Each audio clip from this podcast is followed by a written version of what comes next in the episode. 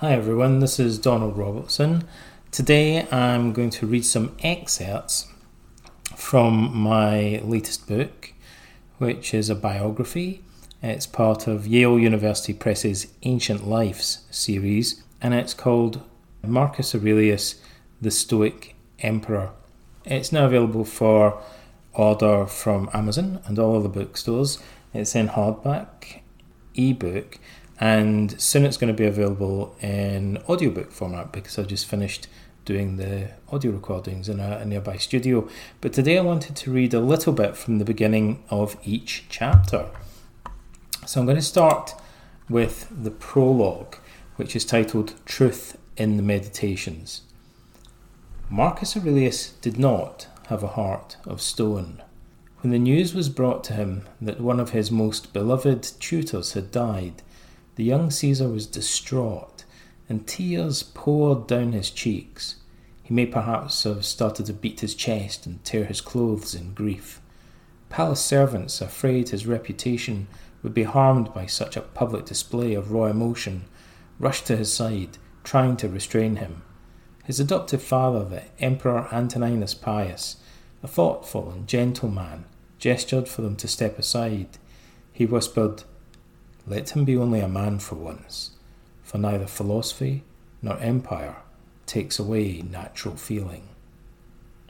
Now I'm going to read from chapter 1, which is titled The Mother of Caesar.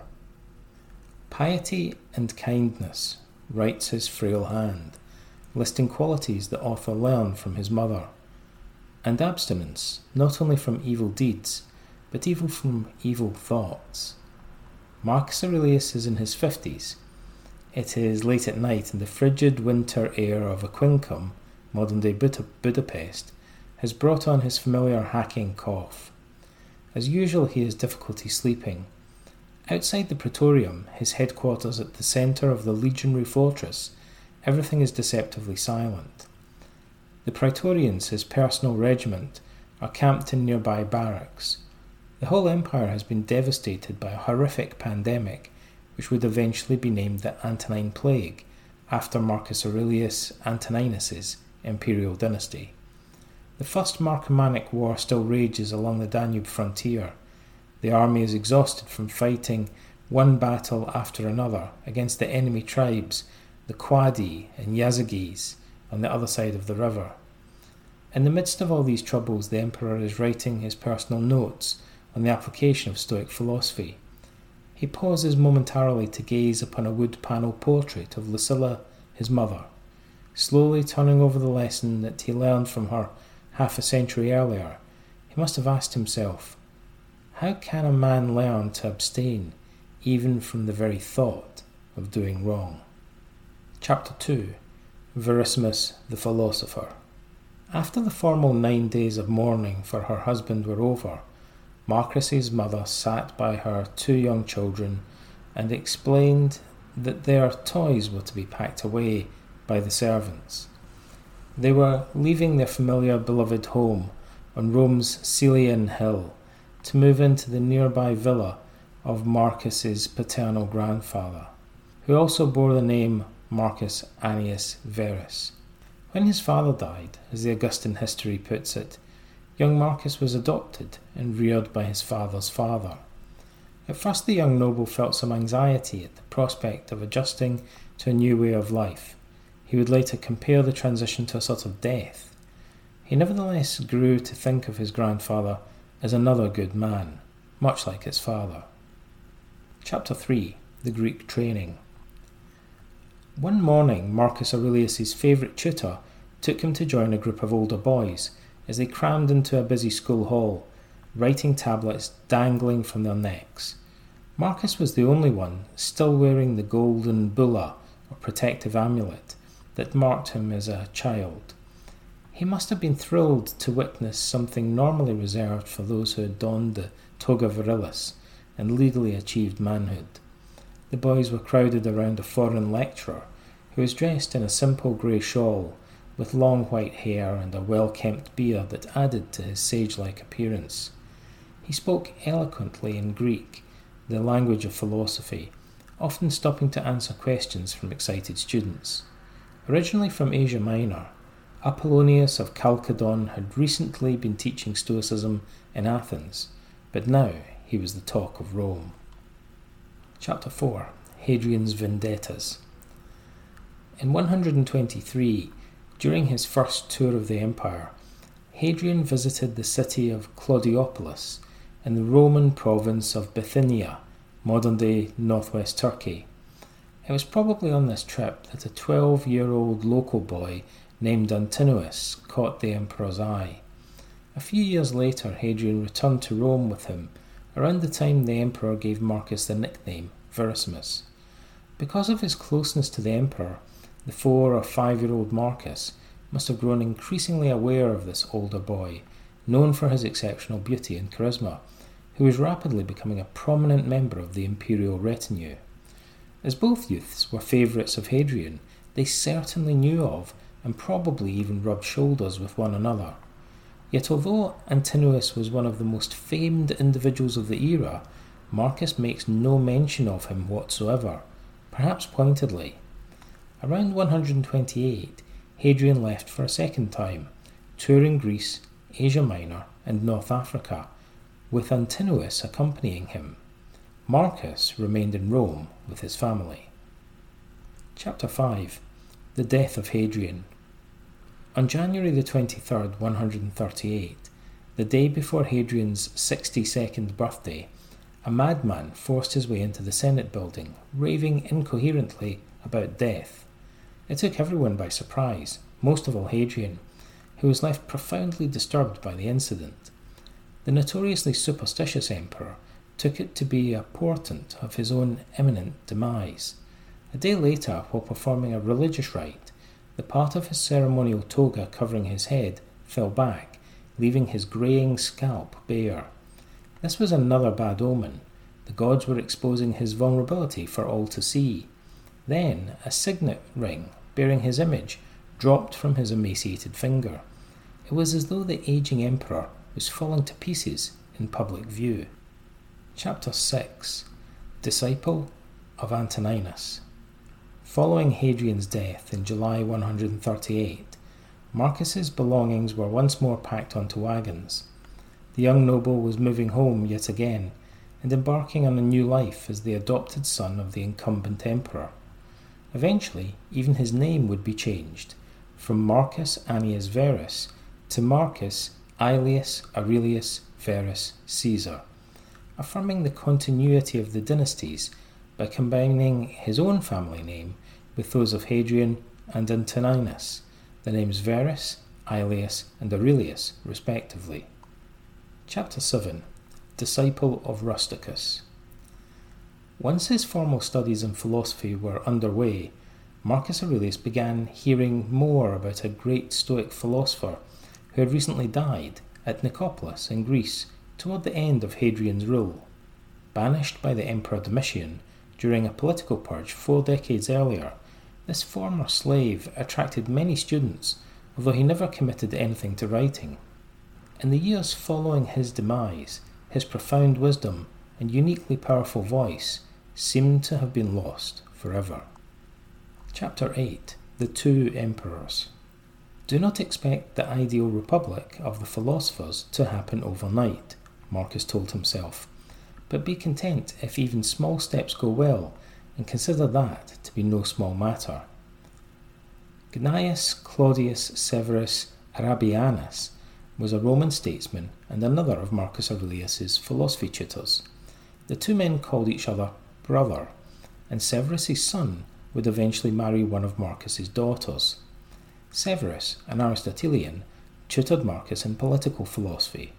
He taught him about several philosophers associated with Roman republican values and opposition to political tyranny, including the Stoic Cato the Younger, who opposed Julius Caesar, Brutus, one of Caesar's lead assassins, and Thrasea, a Stoic senator who was executed for his opposition to Emperor Nero. Chapter 9 The Parthian Invasion. In the hours preceding his death, Emperor Antoninus, delirious with fever, temporarily lost his characteristic equanimity. he became agitated, and his ravings seemed to take on a prophetic quality as he spoke out angrily against certain kings. Vologases IV of the Arsacid dynasty, king of Parthia, was undoubtedly one of the names on the dying emperor's lips.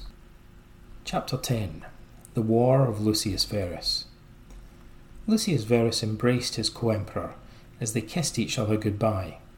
Although Lucius was his adoptive brother, he seemed more like a son to Marcus. Since he and Lucius were not alone, he leaned in close to whisper his advice. When you have a banquet before you, remember to tell yourself that it is just a dead pig, a dead bird, and that the finest Falernian wine is merely grape juice and nothing more. By these and other means, you must learn to moderate your desires. At least we can imagine that Marcus might have said something of this sort. Lucius had heard these and other remedies for overindulgence many times. He enjoyed the advantages of wealth and status too much to practice temperance for long, though, when his stoic brother was not there to supervise. Marcus understood human nature and had a wealth of psychological advice to share, but he recognized that Lucius was not interested. Chapter 11 Parthicus Maximus Marcus Aurelius listened in silence. Statius Priscus described the tactics required to wage war against the Parthians. Priscus was a decorated veteran of Hadrian's brutal war in Judea following the Bar Kokhba revolt. He had since been trusted with one senior military post after another. The emperor, like Antoninus before him, was known for having the humility to give experts their due. I should no more be ashamed to receive assistance, he wrote, than a wounded soldier being helped up by his comrades in order to storm the battlements of a fortress. Marcus intended to avoid repeating Severianus's mistakes, which had cost an entire legion in Armenia. Chapter 12 The Antonine Plague. Every educated Roman knew how the Iliad, Homer's epic about the Trojan War, began.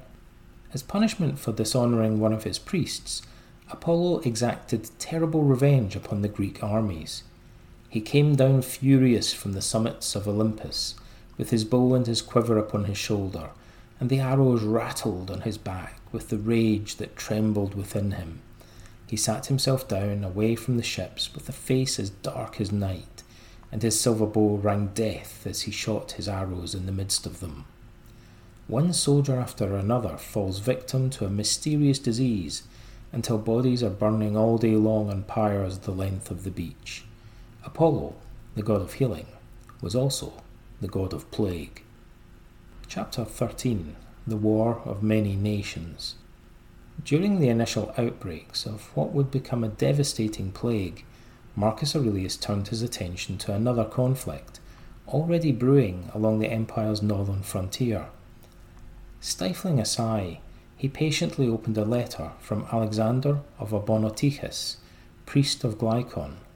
In arcane language, the oracle pronounced that victory would be secured against the Marcomanni and Quadi, two prominent Germanic tribes, and peace restored only if the emperor sacrificed two lions, throwing them into the Danube along with sacred Indian herbs and flowers. Chapter 14 Germanicus Trajan's forum was crowded with visitors who had come to see Rome's elite display their support for the war effort and find a bargain at the same time. Marcus Aurelius had ordered a public auction of imperial treasures, including palace furnishings, goblets of gold and precious crystal, and statues and paintings by famous artists. A huge stash of jewels, conveniently discovered in a holy cabinet, formerly owned by Hadrian, was also being auctioned. The Empress Faustina had even been persuaded to donate a collection of silken, gold embroidered dresses. Marcus pledged that once victory had been achieved, the state would offer to buy back any purchases for the price paid, not unlike modern war bonds. Chapter 15 Sarmaticus Marcus looked out across the frozen surface of the river Danube, flanked by his two most senior generals, Pompeianus and Pertinax. The emperor tensed his grip on the reins of his horse as he watched a cohort of legionaries pursue a Sarmatian war party onto the ice. The Romans had learned to wait until enemy horsemen were returning from raids before attacking. With this many slaves and this much loot, Pompeianus explained, they're as slow as infantry. Marcus knew as much already. They're most vulnerable while recrossing the river, grunted Pertinax, and our legionaries will be able to close in and surround them. Chapter 16 Cassius the Usurper The capital of the Roman province of Egypt was an ancient Hellenistic city founded in the 4th century BCE by Alexander the Great, after whom it was named Alexandria. It was also his resting place, and his tomb there remained one of the most venerated shrines in the ancient world. Alexandria's citizens, the wealthy ruling elite, considered themselves ethnically distinct from the rural tribes who occupied the surrounding area. In order to understand the civil war that Marcus Aurelius faced, we must go back in time about three years to an uprising instigated by a charismatic warrior priest renowned for his bravery named Isidorus. Isidorus led a tribe of nomads known as the Bucoloi, or herdsmen, who inhabited the marshlands of the Nile Delta region. They were probably struggling to maintain their livelihood owing to the economic impact of the plague, increased taxation, and prolonged wars on the northern frontier. Whatever their frustrations were, these grew unchecked until they finally erupted in one of the most violent uprisings of Marcus's rule. Chapter 17 The Civil War Marcus Aurelius must have raised an eyebrow as he struggled to understand his new enemy's military strategy. Cassius's rebellion has spread through the entire region south of the Taurus Mountains, he read aloud from the letter sent by his general Marcius Verus. From Egypt through Syria and Cilicia to the Cappadocian border, all the provinces in this region came under the extraordinary command that Marcus had formally granted to Cassius. Cassius now had gone one step further and claimed these provinces as his empire. It doesn't make sense, Marcus said quietly. That gives him control of seven legions at most. Pompeianus nodded. Three in Syria, two in Syria Palestina, one in Arabia, and one in Egypt. These legions were by no means the empire's finest. Three times as many remained loyal, including the hardened veterans of the Danube frontier. Against such odds, wondered Marcus, how could Cassius ever hope to win? Chapter 18 The Setting Sun Shortly after the Civil War ended, Marcus Aurelius suffered another great loss. While travelling through Cappadocia, near a village called Halala, the Empress Faustina suddenly fell ill and died. They had been approaching a pass in the Taurus Mountains, known as the Cilician Gates, on their way into the region formerly controlled by the rebels. The sources are undecided as to whether she killed herself or died of a chronic disease. If rumours were true, the Empress may have feared documents would be uncovered implicating her in Cassius's conspiracy. Death at the age of 45 was not unusual, though, for a Roman woman. Faustina had given birth to at least 14 children, suffered from excruciating gout, and was enduring a long journey through harsh foreign terrain when she died. Epilogue The Hall of Mysteries. While the First Marcomannic War was raging, Marcus Aurelius, surrounded by death and betrayal, found consolation in writing his famous notes to himself on Stoic philosophy. He also made a solemn vow. If he survived long enough, he would go on pilgrimage to Athens and join the supplicants being initiated in the temple of Demeter at nearby Eleusis. Hadrian had tried to bring the Eleusinian mysteries to Rome, but their mystique was rooted in the Greek temple's ancient site. So that concludes the excerpts that I'm reading. I hope it gives you a flavour of the book. Marcus Aurelius, the Stoic Emperor. It's part of Yale University Press's Ancient Lives series, and you can order it now from Amazon and all other good booksellers online. So please take a look at it. If you're so inclined, post a review or let me know what you think of it. So, thank you very much for listening and goodbye.